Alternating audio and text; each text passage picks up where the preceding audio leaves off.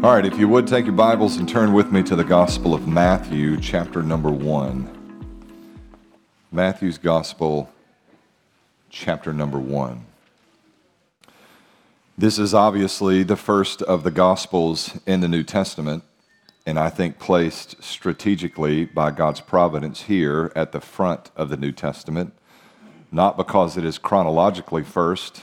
In fact, most New Testament scholars regard Mark as the earliest of the four Gospels, but because Matthew does something that's fairly unique in helping us to draw the significant connections that exist between Old and New Testament. With the conclusion of Malachi's prophecy, the Old Testament closes and the New Testament begins at the birth of Jesus Christ, the incarnation of the Son of God. Matthew helps us to see the varied connections that exist between Jesus and the fulfillment of all of the hopeful expectations of the Old Testament. It has been said that Mark presents Jesus as a servant. There's something about the genealogical contributions of each of the Gospels that signifies their, their, the, the, the perspective that they're providing on the life of Jesus. You might say, but Pastor, Mark does not include a, a genealogy for the life of Jesus. You are exactly right, because servants don't need genealogies. They are of little significance. Very little is said about a servant's genealogical background because he doesn't find himself on that rung of society or that caste in society that contributes to any prestige whatsoever. In chapter 3, traces the lineage of Jesus back even beyond that of the Gospel of Matthew to Adam, the first man. Jesus is very much the second Adam in the Gospel of Luke. In the Gospel of John, you might argue there is no genealogy. However, I would argue there is a divine genealogy beginning in verse number one. In the beginning was the Word, and the Word was with God, and the Word was God. And so the focus of John's gospel is very much on the divinity of Jesus. You simply cannot read the gospel of John without coming away with the firm conclusion that Jesus and others, as well as the disciples, regarded him as the only begotten Son of God and the fulfillment of the messianic hope of the Old Testament. The focus, it seems, of Matthew's gospel is on the kingship of Jesus. And the genealogy of Matthew chapter 1 traces the lineage of Jesus back to the various kings of Israel and the kingly line of Abraham ultimately. In fact, the genealogy begins in verse 2 with Abraham fathering Isaac, and so on and so forth. A part of the fulfillment of the Abrahamic promise was the establishment of kingship in Israel. And so, in the second section of the genealogy, Solomon by Uriah's wife, thus beginning the, the Israelite monarchy in Israel and over Judah. Down through the kingly line and even to the exile in verses 12 through 15, Jesus' genealogy is traced back in sections of 14 and 14 and 14, noting the symmetry of his ancestral lineage and the, and the connections that exist between both Jesus and David and Jesus and Abraham. This is the earliest indication in Matthew's gospel that Jesus is the fulfillment of the Abrahamic promise. God had promised Abraham in Genesis 12 and in Genesis 15 that he would make Abram, this sonless man, the father of a great nation that his descendants would be as the stars of the sky, of the sky and the sand on the seashore, and that those who blessed him would be blessed, but that those who cursed him would be cursed, and that Abraham's lineage would function to be a blessing not only to the nation that would descend from his line, but to all the nations of the world. That promise finds its fulfillment in Jesus. In powerful and new ways, the blessing of the God of Abraham and Isaac and Jacob is going to burst through the boundaries of the Israelite nation and the Jewish ethnicity into Gentile territories, even within the Gospel of Matthew. In fact, one of the strange ironies of Matthew's gospel is that often while the Pharisees miss it, it's the Roman centurion standing at the side of the cross who would say, Behold, this man truly was the Son of God. Or the Samaritan woman that would not recoil at Jesus saying, Even the dogs eat the crumbs from the table, or referring to her in what most would assess as derogatory terminology. There was simply a want, an earnestness to be near the Lord Jesus it's often the Gentile. So Jesus is indicated here in chapter 1, and then it's detailed further later in the Gospel of Matthew to be the fulfillment of the promise of Abraham that through the lineage of Abraham, the blessing of the God of Abraham and Isaac and Jacob would shower itself even on Gentile peoples. Furthermore, uh, Jesus is shown to be the fulfillment of God's promise to David. 2 Samuel 7, God says to David, There's going to be one in the line of David that rules and reigns over the people of God eternally. And certainly Jesus has come to do just that. He has assumed his rightful place of authority, having given his life as an atoning sacrifice for our sin and resumed it once more after three days dead in the tomb. Jesus rose again. Jesus is the ultimate fulfillment of God's promise to David. Now, this wouldn't have worked out this way had we not had some issues with audio files, but we just looked last week at the Old Testament prophet of Haggai. In Haggai, the promise is the glory of the second temple is going to be greater than the glory of the first. The problem is that when they rebuilt the, the second temple, or rebuilt the temple, which ultimately was the second temple, its glory was not much. In fact, it seemed kind of small and unimpressive compared to the first temple.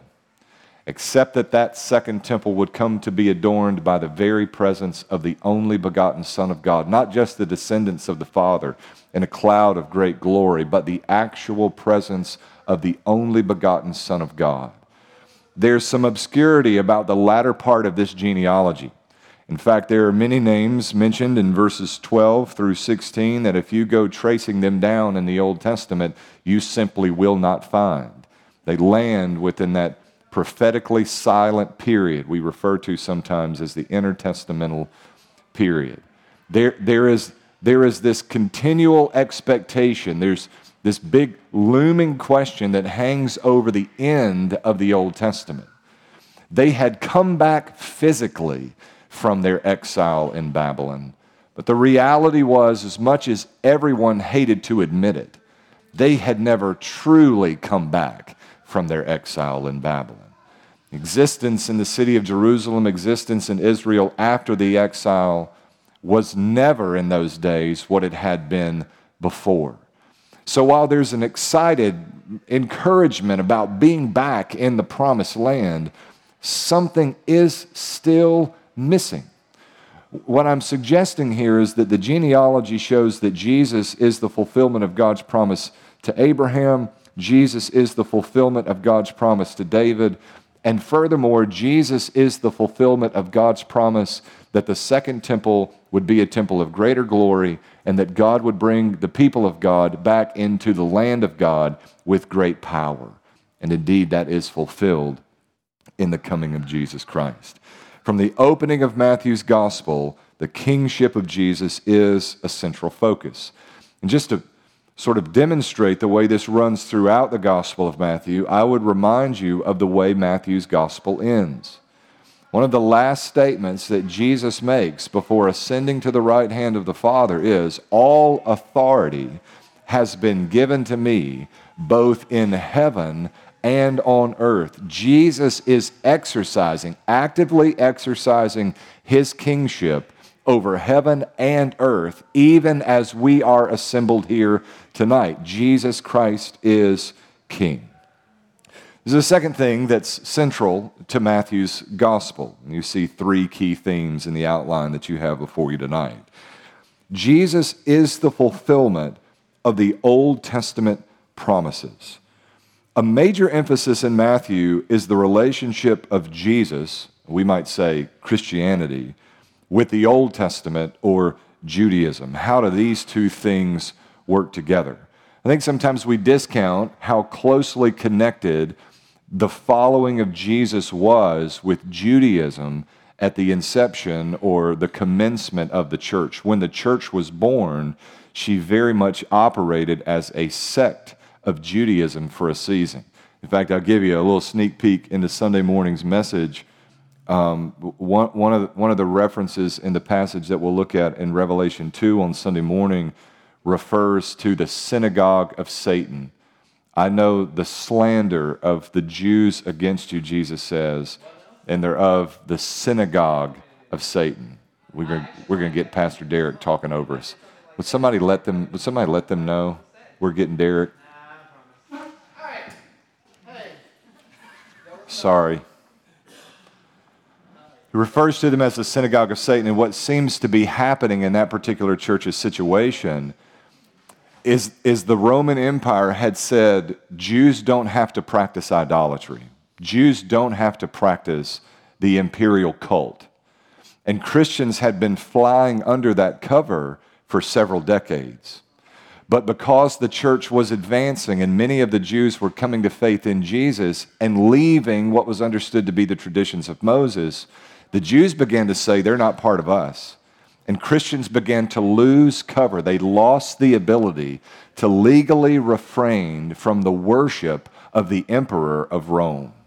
So the Jews are outing Christians and creating a scenario for them where they're now forced to worship the emperor or they're persecuted, jailed, imprisoned, or even killed for their refusal to do so. So these two groups are running side by side.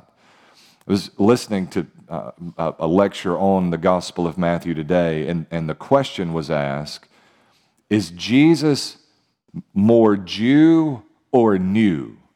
It was a clever way for him to say, is, is this a fulfillment or an expansion, an extension on the Old Testament, or is this a revolutionary new thing?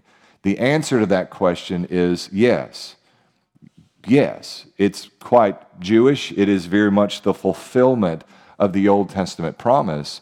But in the fulfillment of that Old Testament promise, God is very much doing a new thing. I would point to a passage in Matthew's Gospel where Jesus says we don't put new wine into old wineskins. There's a, a revolutionary nature about what Jesus has come to do.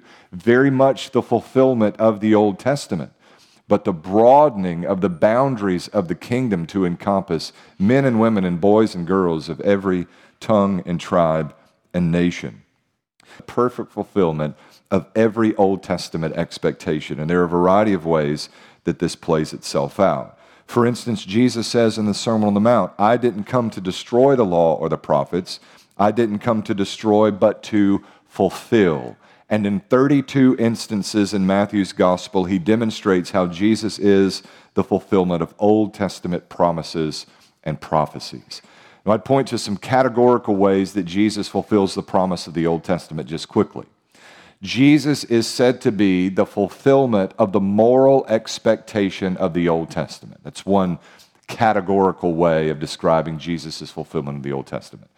In other words, every moral obligation stipulated in the Old Testament, every command that is given, Jesus fulfilled in absolute perfection.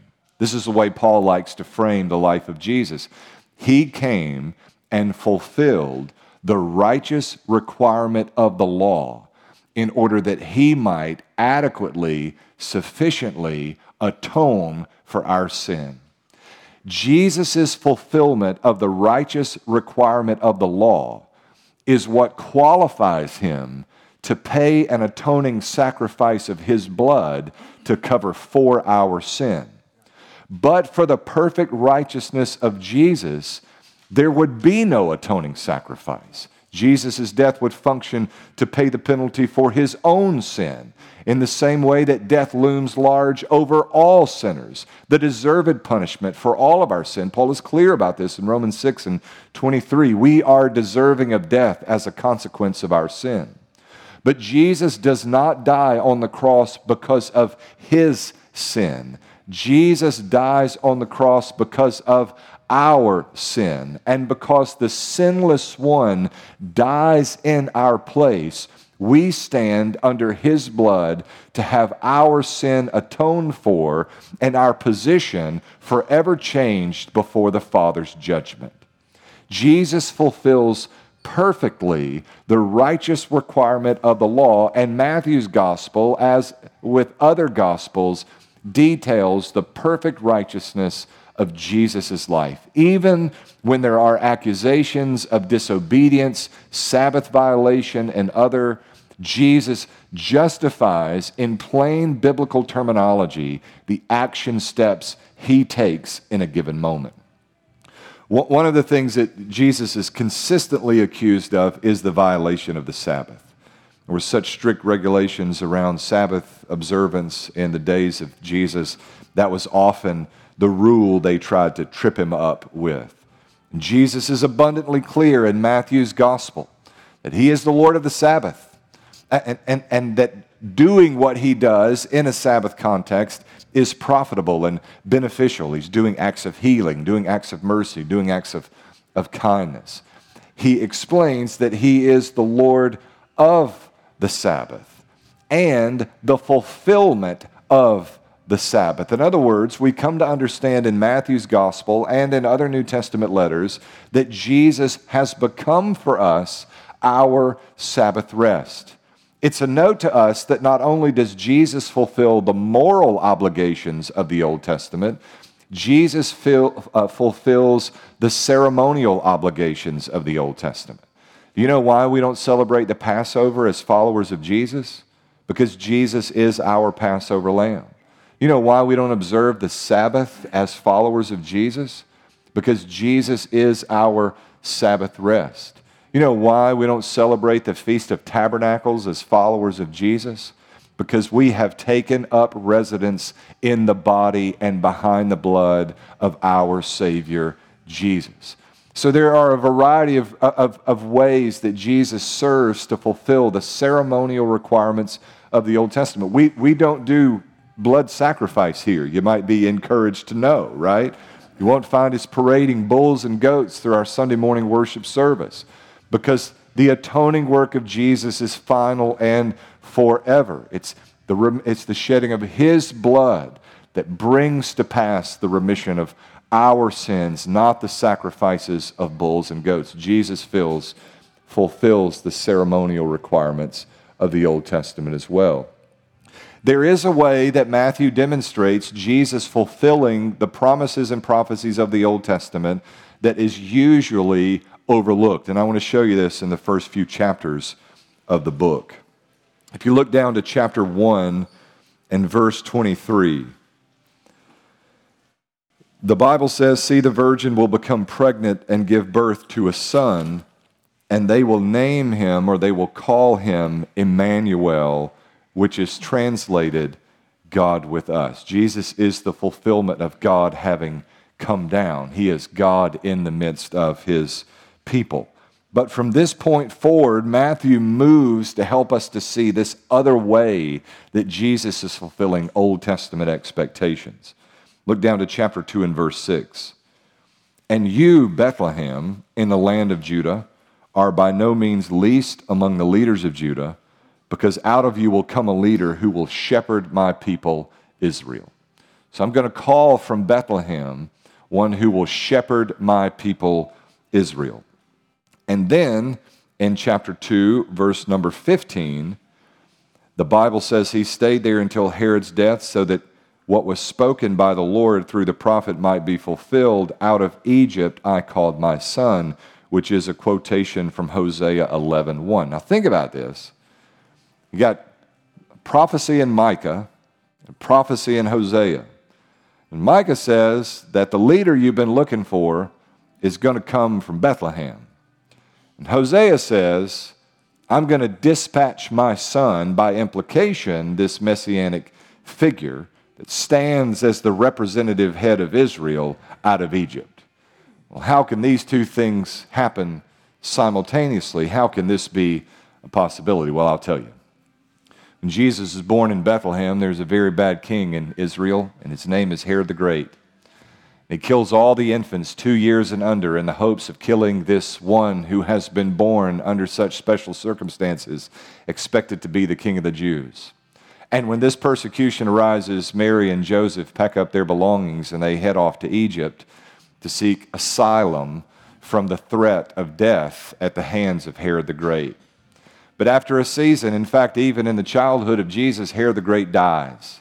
And his sons assume his leadership, only having separated the territory of Herod the Great into three districts Idumea and Judah and or Judea and Galilee. Jesus and Joseph and Mary find their way coming up out of Egypt and establishing residence for themselves in the city of Nazareth, also prophesied in the Old Testament concerning the Messiah.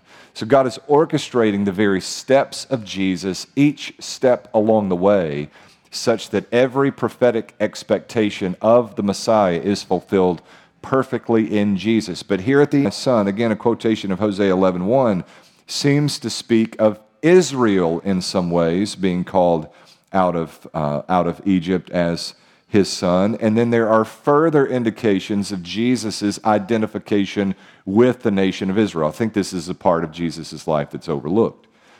Like Israel as a nation is called out of Egypt, so too Jesus, as the only begotten Son of God, is called out of Egypt.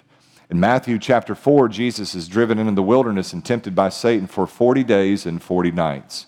You may remember that Satan comes there and offers Jesus in his fasting bread. And Jesus says, Man shall not live by bread alone, but by every word that proceeds from the mouth of God. And various other temptations come before the Lord, but he exits the wilderness in that 40 days of fasting victorious. This parallels, in my estimation, the 40 years of wilderness wandering that was undertaken by the people of Israel. You may likewise remember the book of Exodus that the Israelites quite often failed in the wilderness. Unlike Jesus, who comes out of that 40 day experience victorious, the children of Israel in that 40 years, at least the older part of that generation, was forbidden any access to the promised land whatsoever for their unbelief and for their disobedience. There are a, number of ways along the way in Matthew's gospel that, that Jesus is identified with Israel as a nation. Here's what I think the point is it's not just that Jesus, in the fulfillment of the righteous requirement of the law, did what you haven't done, did what I haven't done, for that matter, did what we could not do because of the curse of Adam and our sinful nature. Jesus did what we as individuals could not do. It's more than that. Jesus has done in his perfect righteousness what an entire nation could not manage to get done, even over all the hundreds of years of history of God dealing with and interacting with the people of Israel. What God in Jesus has now come to do in absolute perfection, and unlike the nation of Israel, he has not failed in this effort to bring about, to shed abroad the glory of God in all the world. Now, there is this Christian and Jew thing that's going on in the Gospel of Matthew, and, and there is this identification of Jesus with Old Testament expectation and fulfillment in the Gospel of Matthew. And then there's this other feature that serves those purposes. Mark and Luke and John tend to say a lot about Jesus. In those Gospels, we hear about Jesus. But in Matthew's gospel, we are far more likely to hear from Jesus. And there are five major discourses in the Gospel of Matthew where we hear directly from Jesus. It's not that he doesn't teach in the other Gospels. Clearly, Jesus is quoted often in Mark, Luke, and John, but never so much as in the Gospel of Matthew. And there are even some that see connections between the fact that Jesus gives five substantial discourses and the content of those discourses. The suggestion is that those parallel the five books of Moses Genesis, Exodus, Leviticus, Numbers, and Deuteronomy. And there's some balance in the content that is provided in those books of Moses as well. In other words, He's providing an exposition, an explanation as to how we now live on this side of the new covenant. What had for so long been hoped for was now coming to pass. to pass, how now shall we live in light of the coming of the Messiah? And Jesus accounts for that in a variety of ways in five great discourses. The best known of these is the Sermon on the Mount. Uh, begins with the Beatitudes. We won't read all of the content or even much of the content of the Sermon on the Mount, but the gist is this God's moral standard for us is incredibly high.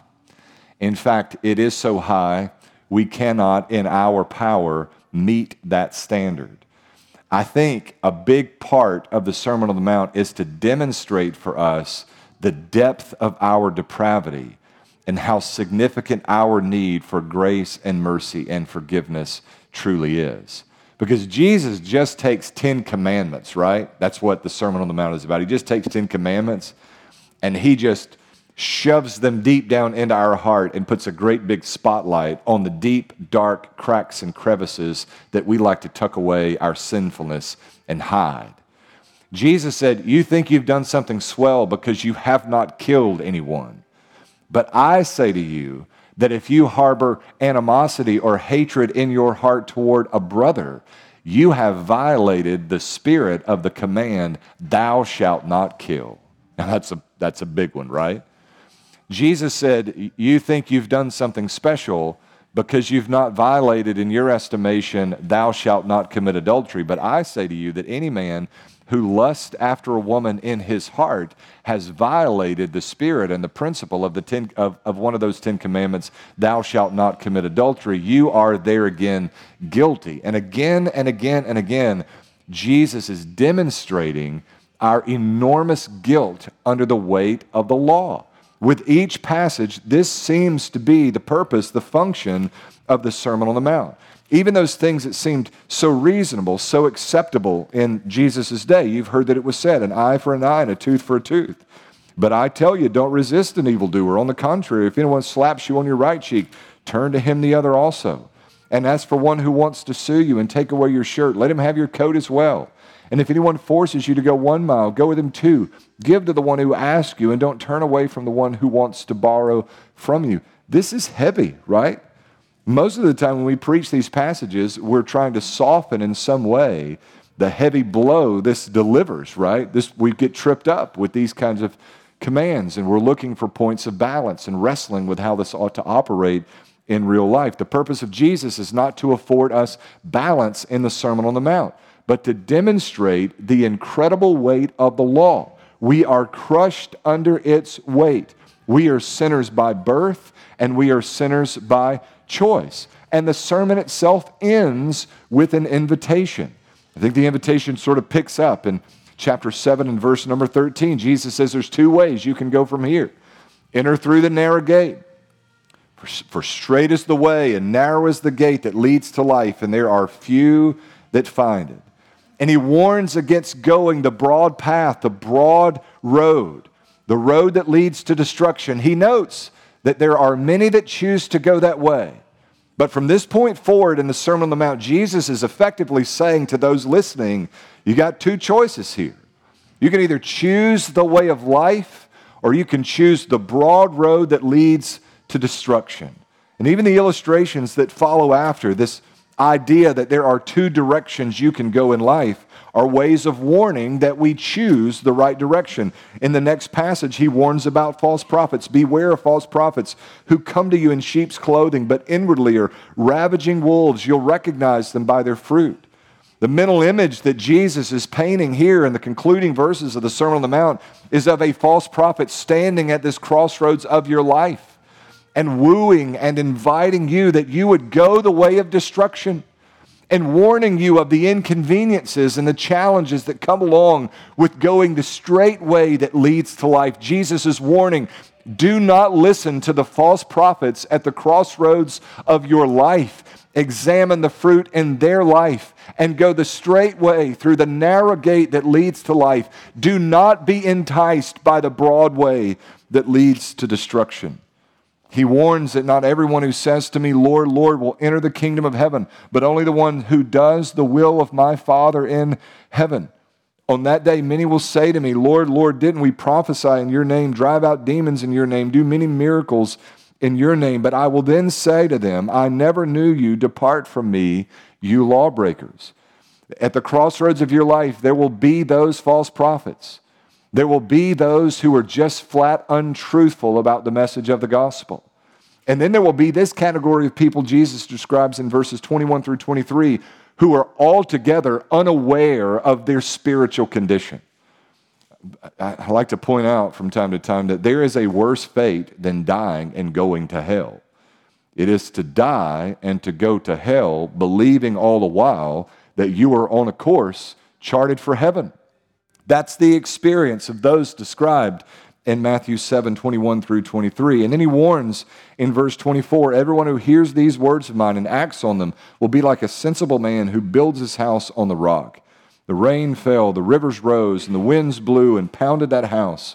Yet it didn't collapse because its foundation was on the rock. But everyone who hears these words of mine and doesn't act on them will be like a foolish man who built his house on the sand. The rain fell and the rivers rose, the winds blew and pounded that house and it collapsed, and its collapse was great. This final illustration is a word of warning against those who are unprepared.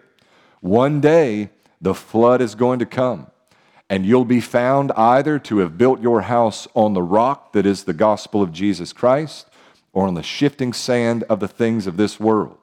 Invariably, for both houses, the flood comes.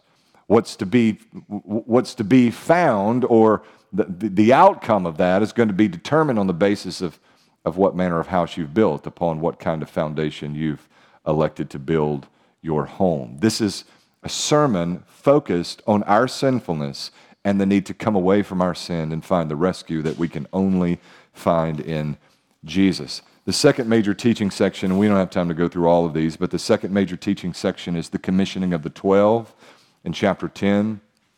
The third major teaching section is the kingdom parables in chapter 13. The fourth major teaching section from Jesus is on church life in chapter 18. And then there is what is referred to as the Olivet Discourse in chapters 24 and 25. Just for the sake of introducing ourselves to Matthew 24 and 25 and the Olivet Discourse, let's turn there for just a moment. Let's see how much trouble I can create in the last five minutes of our time together. How about that? Matthew 24, verse 1, this is what the Bible says. As Jesus left and was going out of the temple complex, his disciples came up and called his attention to the temple buildings. Then he replied to them, Don't you see all these things? I assure you, not one stone will be left here on another that will not be thrown down. Jesus is the new temple. And then in verse 3, the Bible says, While he was sitting on the Mount of Olives, the disciples approached him privately and said, Tell us when will these things happen, and what is the sign of your coming and the end of the age? Now, this is that end times passage, right? I will say to you, I think there is, and you've probably picked this up on Sunday mornings in our treatment of the Revelation, there is far too much fixation on the mechanics of the last days to the neglect of really relishing the reality that a day is coming when the eastern sky splits and you see the Son of Man coming on the clouds of glory to cleanse and claim his church and to service justice in all the world, vindicating the blood of every saint who's ever given their life to see the gospel of Jesus Christ advanced in all the world. And the reason I know that there's broad spread misunderstanding of the second coming of Christ and that the treatment of this doctrine is so lopsided at times is that the majority of people that I talk with with regards to the coming of Christ are, for the most part, fearful of the coming of Christ which is an emotional response to the promise of Jesus' return that was never intended nor ever experienced in the early church. When there is conversation in the New Testament of the return of Jesus, there is not fear and trepidation on the part of the church, there is joy and elation. And any system of understanding the last days that conjures fear in your heart is removed from the teaching of the Bible. In all likelihood, the product of good cultural imagination, but very distant from the actual teaching of the Scripture. Now, one of the things I like to point out in Matthew 24 is that if you, if you want to understand these things that have so intrigued the minds of Christians for so long, all you need to do is plainly read the Bible. Can I be so forward as to just say, and I, this is not a shot at anybody, y'all don't misinterpret this. You don't need the Left Behind series to understand what the Bible says about the return of Jesus. You just need to read the Bible. So I'll stir a little controversy here before we dismiss. How about that? Jesus speaks in Matthew 24 and verse number 15 these words When you see the abomination that causes desolation spoken of by the prophet Daniel standing in the holy place, let the reader understand. We'll dive into that in the coming weeks in our Revelation study. But when you see the abomination of desolation. This terminology is appropriated elsewhere to indicate that he has reference here to the idea of the Antichrist coming. Then those in Judea must flee to the mountains. A man on the housetop mustn't come down to get things from his house. A man in the field must not go back to get his clothes. Woe to pregnant women and nursing mothers in those days. Pray that your escape may not be in winter or on a Sabbath, for at that time there'll be great tribulation the kind that hasn't taken place from the beginning of the world until now and never will again. Unless those days were limited, no one would survive. But those days will be limited because of the elect. Now, he's speaking here of, of what is referred to as the tribulation. And he even goes further to speak of great tribulation in the same passage, in, in sort of sequence here. Now, look at verse 29. This is just a plain reading of Matthew 24. Immediately, immediately after the tribulation of those days, the sun will be darkened, and the moon will not shed its light. The stars will fall from the sky, and the celestial powers will be shaken. Then the sign of the Son of Man will appear in the sky, and then all the peoples of the earth will mourn, and they will see the Son of Man coming on the clouds of heaven with power and great glory. He will send out his angels with a loud trumpet, and they will gather his elect from the four winds from one end of the sky to the other. So I would ask you rhetorically don't answer. What does Jesus say with regards to the last days?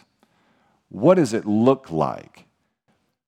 I'm, I'm, here's what I'm needling at I'm needling at this incredibly popular approach to understanding the last days, and, and incredibly unpopular in America, but exclusively in America, that we are going to be afforded escape from tribulation in the last days. But I would have you to note again that Jesus says in Matthew 29 that immediately after the tribulation of those days, verse 30, the sign of the Son of Man will appear in the sky, and you will see the Son of Man coming on the clouds of great glory. What I'm suggesting to you is that the understanding of biblical doctrine that can often be derived from popular culture is often removed from the biblical reality. And you must evaluate as good Bereans what you are customarily taught or have come to be impressed by over time against the teaching of the Scripture. What I'm advocating for is a plain reading of Matthew chapter 24 as you set in your mind what the last days might look like for you, and a word of warning that there should be any expectation for us whatsoever that we will somehow forego any difficulty or hardship in this life. I would remind you of the message of the Apostle Paul to those churches that were planted on the first missionary journey. Through much suffering and tribulation must you enter the kingdom of heaven. And I would have you to note that the reason this period of time in human history is referred to as the tribulation is because tribulation is the experience of the church, not necessarily the world, but the experience of the church. And that's Brother Wade's attempt at a little rabble rousing here at the end of our Wednesday night time. And I get that there can be differences in agreement, and obviously, this is not a primary doctrinal issue that would create the parting of ways, and I would hope not even a great deal of frustration. But I, I think that this is a significant enough issue that we would take note of our frequent unwillingness to suffer much for the cause of Christ. And we'll highlight Sunday morning the call of Jesus to the church at Smyrna that we be faithful unto death. For this is the way the kingdom of Jesus advances in all the earth.